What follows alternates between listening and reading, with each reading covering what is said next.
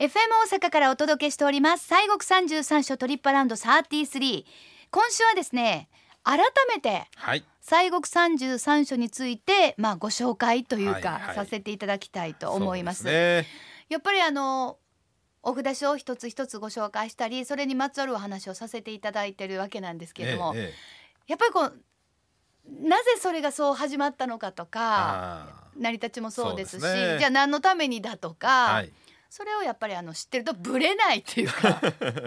確かにね。ねえ。そうですね。そういうのはねある。まああの何度も何度もね決願満願されてという方でも、はい。あれっていう時にまたここに戻ってこれるっていう。そうです。はい、うん。あのそれをねやっぱり西国三十三所とはそもそも何なんじゃということが、はい。うん。実はこれものすごく大事なことなんですよね。はい。あの一般的に今御朱印ブームなんて言われてますけれども、はい。まあそれの発祥が、まあ、この後喋りますけれどもこの、えー西国三十三所になってくるんですけれども、うんうんあの西国三十三所はそのまあすごく表現悪いですけどもスタンプラリー的なあの御朱印じゃないんですよね。そうではないと。え。えだから、ええそうなんです。このいただく法印をいただくということがこの今の生きているこの世の中現世とそして亡くなったとのお来世にへのつながっていく大きなこれはねあの架け橋になっていくね、うんそういう大きな意味合いのあるご法印朱印なんだということをね、うんうん。やっぱりそこはちょっとね改めて認識をしていかなあかん、まあ、ところがこの西国の歴史を振り返ることのね大切さやと思うんですですども。ね。はいうんえーまあこのお西国三十三所というあのこの巡礼でございますけれども、はいうんうんそもそもはですね養老の2年養老2年っていう年養です。老二年。はい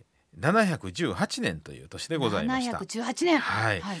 えー今もありますけれども奈良県に長谷寺さんってねございます立派なねはい、古いお寺ですが、あちらに徳道上人という方がおられました。まあやっぱりこの徳道上人という方のお名前を覚えておくとね、そうですね。ま町まあキーパーソンでいらっしゃるので、はい。そうです。徳川はい。の徳に道で徳道さんですね。上人、はい。で、えー病でですね、まあ、仮死状態になったと、うん。要はあの息はしてへんけど体が温かいというね。はあ。まあ生きてんのか死んでんのかわからんような状態ギリギリの状態でさまよってはったわけですよね。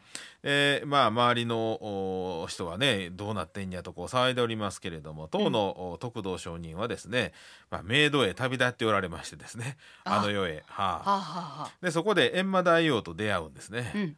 で閻魔大王がそこで、えーまあこの徳道さんに言うにはですね、うん。最近こっちの、まあ、あの世の世界ですな、えーこっちの世界に来るのはあの悪いのばっかりでねちゃんとあの生きてる間にいいことをせないかんと、うん。はい、善行を積まなあかんやけどみんなもう地獄に送ってばっかりやから、うんまああのまた生き返ってですねちゃんと観音さんとこにお参りして、まあ、仏縁仏心をねちゃんといただいてですね、えー生きてる時に善行を尽くすようにちゃんとあんたこれ言うてこいと、えーそういうまあ話になるんですよ。見本を示しなさいはいみたいな感じですかね。そうなんです、はい。でそれで、えーじゃあどうしたらいいんやということで、なエンマさんが33の観音さんのお霊場をお、まあ、元としてですねそこを巡礼せえと。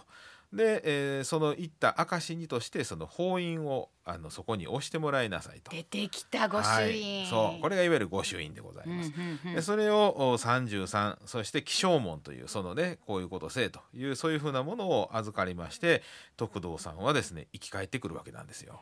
ね、その思いを胸に。そうですそうです。体はぬくかったですから、はい体はまだ生きてはったんですから。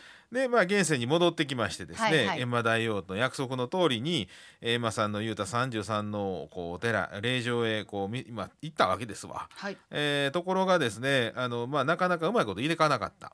っていうのは、うんうん。あのお寺によってはあの、まあ、いわゆる創建される前のね、まあ、霊場として観音さんの霊はいはいはい。場としてはあるんだけれども、まあ、お寺の機能としてそこまでないというようなこととかそんなことがあったりで、えーまだこれちょっと時期としてはもう少し待たなあかんのかしらあと。時期尚早はい。ということで、はい。えーこのお徳道上人はですね兵庫県のお中山寺さんね今もありますがおはい。札所ですが、こちらのお石筆石の棺にこの本院を収めました。はい、はい。だからまあ、はい。そこでこうちょっと一旦このクールダウンしてしまいますよね。そうなんですね。要するにあの後世の人に託さはったんですな、うん、今はまはい。だちょっと時期早いわそうなんです。て、うん。うまくいかなかったんですね。じゃそっからじゃあどうなのかそうなんです。はい。はい。でまあ徳道上人はそういうことで石室にその本印を収めました。またはいその今の石室がですね中山寺さんにも今実は残っております、ねそういうお話ありましたね。でまあ、徳道上人はこの後あの長谷寺の方へ戻られて、うん。であのお宝木院というここあの札所の番外のお寺ですがはい。あーそちらの松の木の上からですねはいほうき菩薩となって天に昇っていったという、はい、そんなねまあ伝説もある感じごですね。ございます。ということは、いじゃあ、はいそれまだ巡礼してません。そうんなんです。はい。でここからしばらくはまあ言うたら塩塩漬け状態になってるわけなんですな。はい。はい、でそこから今度ですね、えー復活しますのは、うんあー約う270年ぐらい経ってからなんですけどねもちょっとかかりました。そうですね、はい火山法王さんがこの法印をおまあ発掘しましてですねそして巡礼を復活させられます。中山寺さんの石室に収められた法印を見つけ出す。そうなんですでこの火山法王さんっていう方はあの天皇さんだったんですけれど火山天皇さんでしたけれども、おまあ、あの寵愛されておりました古貴殿の女房という方が亡くなりましてね、うん。えーそれでまあ大変こうショックなわけですよ、うん。だって彼女が死んじゃうっていうことですかあ、らね。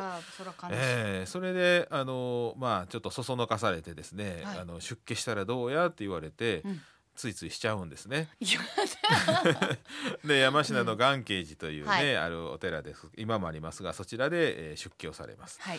で、えー出家されてその足で普通ねあの天皇さんが出家するとあの法皇さんとかになりまして、はい。えーまあもう早い話がもう引退するっていうことでねまあ、そうです。表生舞台からはちょっとね。っていうことで終わるんですがやっぱり火山天皇さんはやっぱりそういう思いがあったのでしょうね。はい。その足で、えー、遠教寺さん諸社山遠教寺姫路のね、はい、はい、姫路のね。はい、遠教はい寺さんへ行きまして、ほうほうで、まあ、お釣りもごお連れも56人しかそのお供を連れずにですね行ったと、はい。まあ、ひょっとしたら命狙われてたんかもしれませんね。あ、そうですか。ええあ、まだね、もうそれはもうはいちょっと。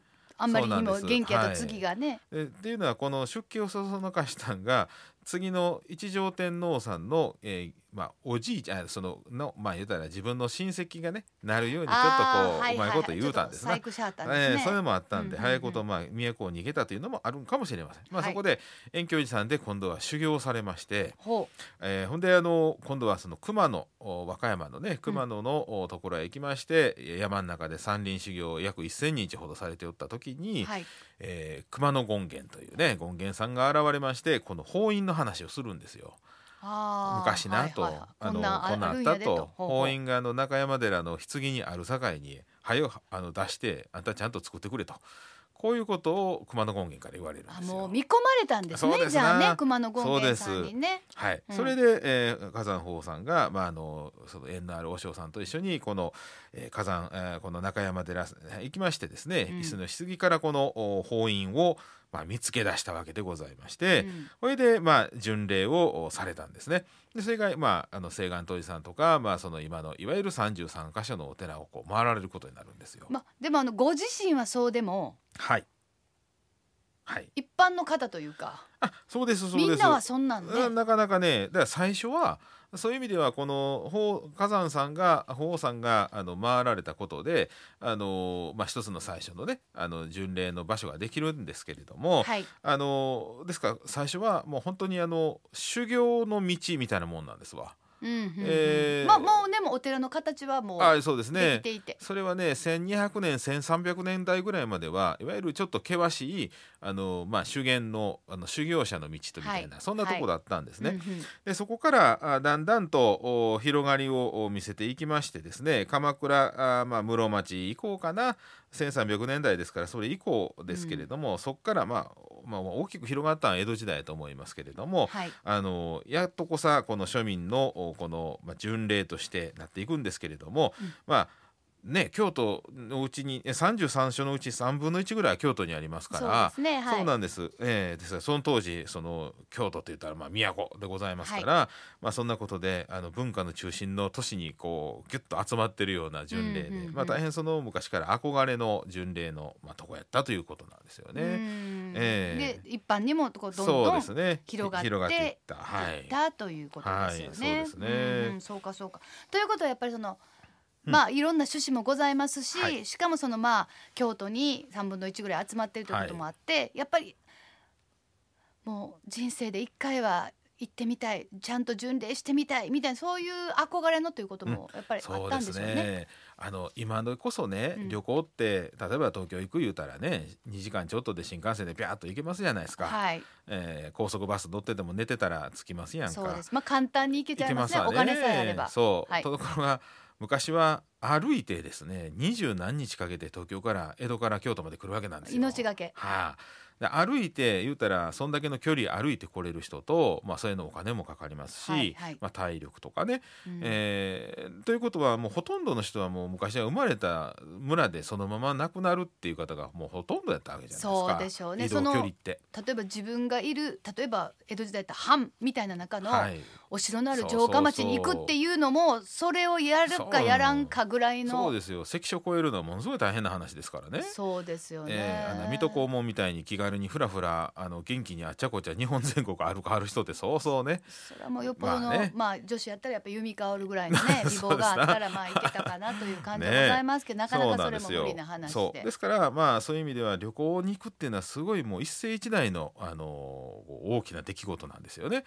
ええ。そうでしょうね。ですからまあこの江戸時代、えーまあいくらね、まあ、だいぶ動けるようになったとはいえやっぱりそういう意味では大きなあのなんていうかなイベントことやったんですよね。そうですね。そうなりますと、はい。さあの一つ一つのその意味合いがはい。だいぶこう深くなるというか、大きくなるというか、それはありますよね。そうなんで。す。だからもう土産話なんかもうみんな村の人はみんな集まって集って聞いてたようなね。ああここにこんなんがそうそうそう。あってなこんなうめえもんもあったんだそうですわ。ここの階段きつでなみたいな。そう。そうそうそんな話がね。いやそうでしょう、もうええまあ。私行ったらそれで一生持ちましたね。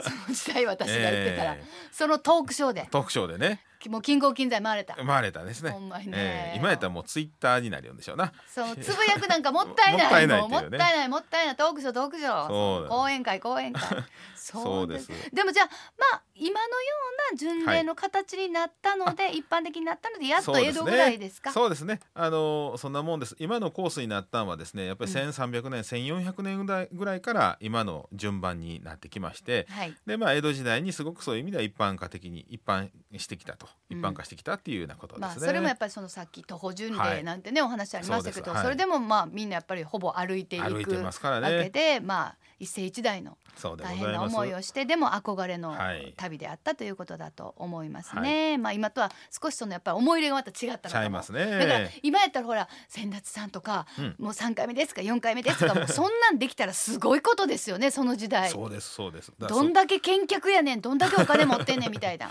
そうだからやっぱり先達さんってそれだけやっぱり大事なんですよ。そうですよね。ね存在としては。もちろんねうんそのはい。はい。さあそして、はい現代近づいてまいりまして、ええ2018年には早々1300年を迎えました。はい。で2019年には1300年続く日本の就活の旅西国三十三所観音巡礼として日本遺産にもそうでございます。認定されているということで、もうこの辺はもうちょうどうこの番組がねはい。もう5年目になりますえねえいうお話をね。そうですね。おじさんともねしてたんですけどだからちょうどこの番組が始まっての時のお話いいろいろございましたね。はい、うん。この日本遺産の認定のね、はい。1300年続く日本の就活の旅。就活はあのいわゆる OR に活動の活生活の活ですから、はい。まあ、いわゆるあの死に時代死に自宅みたいな感じの言葉としてありますけれども、うん。これはあの要はなんでこんなタイトルって聞かはる方もおられるんですが、あそうですか。はいうんうん先ほどのあの巡礼でね法印をいただいてその法印を持ってきたら閻魔大王はすぐに極楽へ連れてくれるというそういうふうなことで、この徳道さんにその法印を渡しておるんですね。はいはい。えーつまり、えーこの巡礼を回るということは観音さんとのご縁ができてそして仏縁ができるそして、えーそのお行ったお参り行った証としてのご法印33のご法印を、えーあの世へ持っていくとね、うんそれで、えーまあ言ったら極楽へこうちゃんと連れてくれはると安城ね。ね。えーということでこれはまあ言うたらもうこれができたのが1300年前でございますから、うんうんもうその前からいわゆる今でいう就活とえーのがありますけれども、はい。これはあのまあ言ったら綺麗に自分の思う通りにあの死んでいくような姿というだけじゃなくて、はい。プラスそのあの世への五章全書っていうんですけれどもええ。亡くなった後のこれ安心と書いて仏教では安心っていうんですが、うん。まあ、そういうふうなことも含めたこれは旅であると巡礼の旅ということでございまして、まあ、それがこれ実はあの日本遺産認定のこれは骨子なんですね。そういう旅があったんいやという。やでもさ、はい。もうしそら死ぬってめっちゃ不安ですけどでもなんかそうなってこうなるんやってお思えると、どれその死への恐怖のどれだけす、はい。少しはねねとやっぱ思いますよでねね。観音さんのお経の中にね、はいあのこういうこと書いてあってねあの観音さんは自分のその人が願う浄土へ連れてくれるって書いてあるんですよ。ああの仏教っていろんな浄土がありましてね。観音さんすごい。ええ、いろんな浄土あるんですよ阿弥陀さんの西方極楽浄土もあれば、うんお薬師さんの薬師瑠璃光世界があったりとかいろんなあるんですが、どこでも連れてくれるって書いてあるんですよ。あなたの望み通りにちゃんと連れてってあげるって書いてあるんですよ。もうほんまもうこれはもうこれついていきます。ねだからね宗派を問わないんですよ。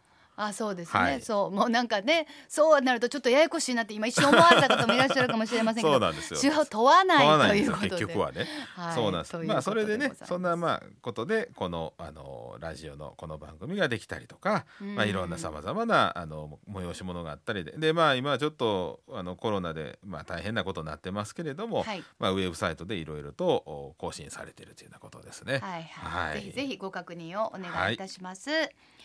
さああのまあ少しそれでコロナの云々のお話がありましたけども、はい。まああの影響を受けて1300年の授業もでも逆に影響を受けたからこそその短い時間にバーンとはいはい。しなかったからこそちょっとこう名ごなってるっていうのはあるんですよね。そうですねな長くちょっとパーッとこうやってます。ほんまはね1300年授業っていうのはもう2020年の12月18日で終わる予定だったんですよ。1300年っていう。はいそうなんですところがまあこんな状況なんで結果的に23年2023年3月31日まで延長するとこれ延長がまた延長されましたね。そうなんです延長の延長なんですよはい。だからはい来年の3月31日までそういうことですねの再延長はいというになこったというとでございます。ことですであのまあ特別委員もこの日まであの押さえ押せまあ押してもらえるとであとあの中山寺さんで最後の1300年の事業の決願法要をすると。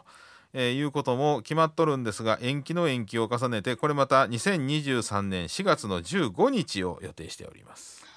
はあそうですか。い、やもう本当にこの頃にはもうね。はいこの頃にはというねそうですね本当にそう思いますけれども、はいまあでもその長い間の期間なんていうかこれが1年だったのがこうなってっていうのも、まあ本当に後で私たち生き抜けばああ大変やったなとこう思い出になればね、そうそうそう。なんとかだからそのために生き抜かないとあきません。そうでごなんとか生き抜いていきましょう。はいでまあ特別委員はなちょっと期間が長くはないっ、て、そうですねと。いうことでございますねま。すね。さあはい。今日はね改めてまたそのまあこの西国三十三所この巡礼とはというね、はいお話をねまたええ森さんにしていただいたんですけども、はい。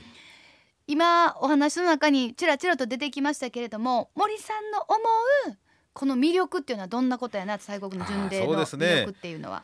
あの西国のねやっぱり魅力っていうのは、まあ、観音さんのそのご法印をいただいて、まあ、先ほど言ったその意味合いがきちっとそこにあるということですね。これがまず第一それともう一つはあのお寺の、まあ、名刹揃いなんですよ。そうですね。ええ本当に一番はい西岸鳥さんからね33分の4はですね世界遺産登録されてますんでね まあそんなことであの日本のお仏教のまあ本当にあの奈良平安時代のですねあの古いお寺歴史のあるお寺をおまあ回ることができるということとか、あとはねあのプラスね周りにお寺以外にね、まあ、神社もあるし美味しいもんあるしね。あるんですよ間違いなく。そうなんですよ。うんですからまあそういうふうな本当にあのおまあお参りという真面目な部分と、はい周りのですね、えー楽しい楽しむ部分ええー部分とそれが両方ねあの味わえるっていうのがこの西国のやっぱり特色ですね。そうですよね、本当にそうだと思います。はいあの私はやっぱりそのさっきおっしゃったようなその日本最古のその就活の旅はい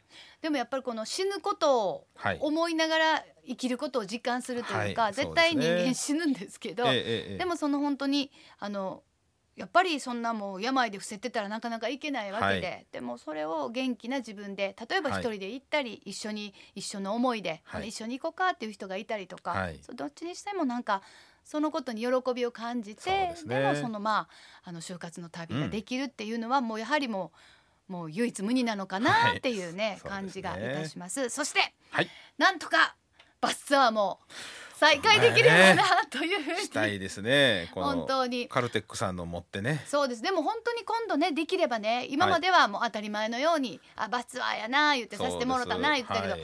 こんなに嬉しいことはないですよね。本当本当。もう何倍にもまあ嬉しさ、はい。喜びというのをね、まあ普段から感じてなあかんねんけど、生きてることの喜びとかみんなで集えることの喜びをかみしめながらはい。再開できるかなと思いますので、できれば本当にねやりたい。でもまあ無理をすることなく、はい。えー万全整えてはい。できればなと思っております。さあ今週は改めて西国三十三所の歴史についてご紹介をいたしました。来週からはお札所の魅力をまたまたご紹介してまいりますのでどうぞお楽しみに